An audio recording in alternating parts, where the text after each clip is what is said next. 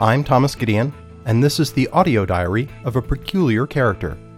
In it, I share thoughts about food, drink, beer, travel, music, and life in general in five minute segments.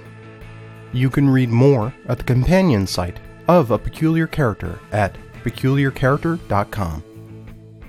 I had an unusual moment of peace this past week. It was in the context of, I think, a moment when I might otherwise have dwelled on some events from a little over a year and a half ago that would have made me feel still bitter, angry, or upset in some way. I'm talking about both a close personal friendship that ended uh, about a year and a half ago, and around the same time, exiting from a job.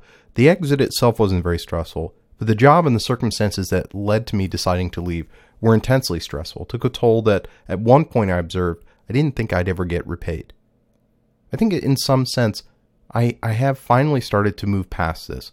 I didn't, as I said, feel any really strong acrimony like I have in the past when the just unwarranted, out of the blue, some for some reason, thoughts of these events in my life came up. I wrote about them a lot more intensely on my long form blog where I focus more on my professional life, the command line, and I haven't had thoughts along those lines since.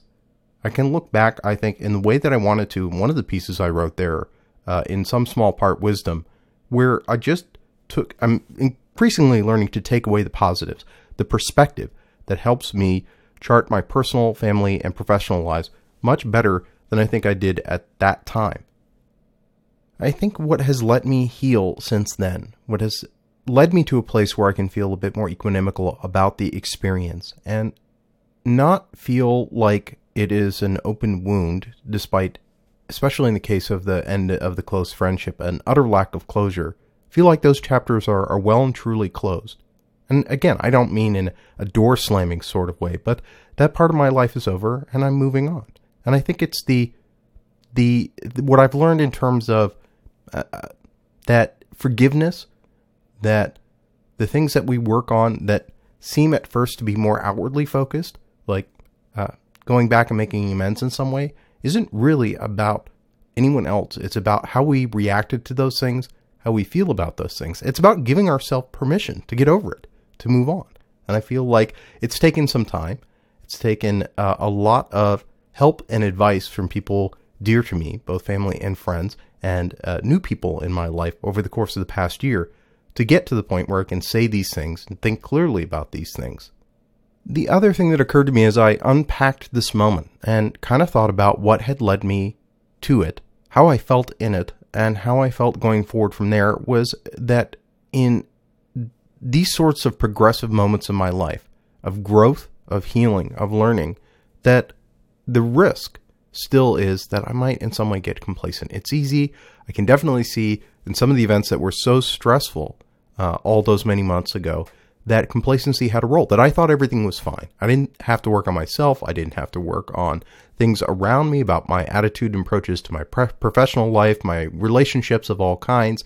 And it's easy to see in that moment of calmness, a kind of coming full circle of the beginnings of getting into a rut, of seeing things as being just so and not requiring a lot of energy, thoughtfulness, or, or input. And that's that's not the case.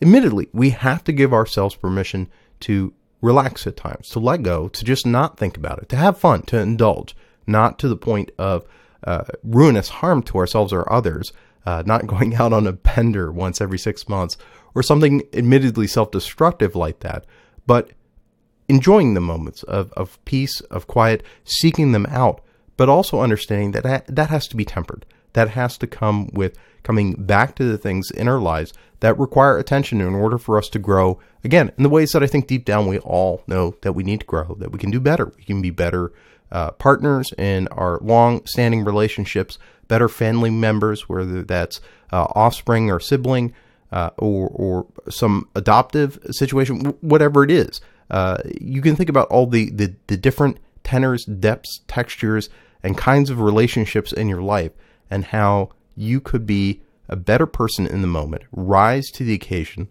embrace the better part of your nature, overcome the pettiness, uh, communicate better, listen better, if nothing else. just really understand the value of, of active listening and how that informs everything else. But finding those little reminders as part of that peacefulness that don't take you out of it, but help you understand the balance between the two. And I think ultimately, as I ponder it more and more, what should be an evergreen interchange back and forth between them.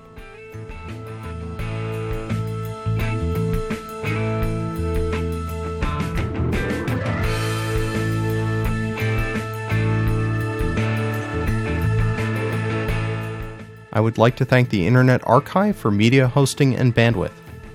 The views expressed on this program are my own and, where applicable, those of my guests, and in no way reflect those of my employer or anyone else. This show is produced from 100% recycled bits. Except where noted, permission to recycle those further is granted under the Creative Commons Attribution Sharealike 3.0 United States license. That means you're free to change this show as much as you like as long as you don't alter credits and you share your changes under the same license. Theme music is Slow Burn by Kevin MacLeod at Incompetech.com, licensed under Creative Commons by Attribution 3.0.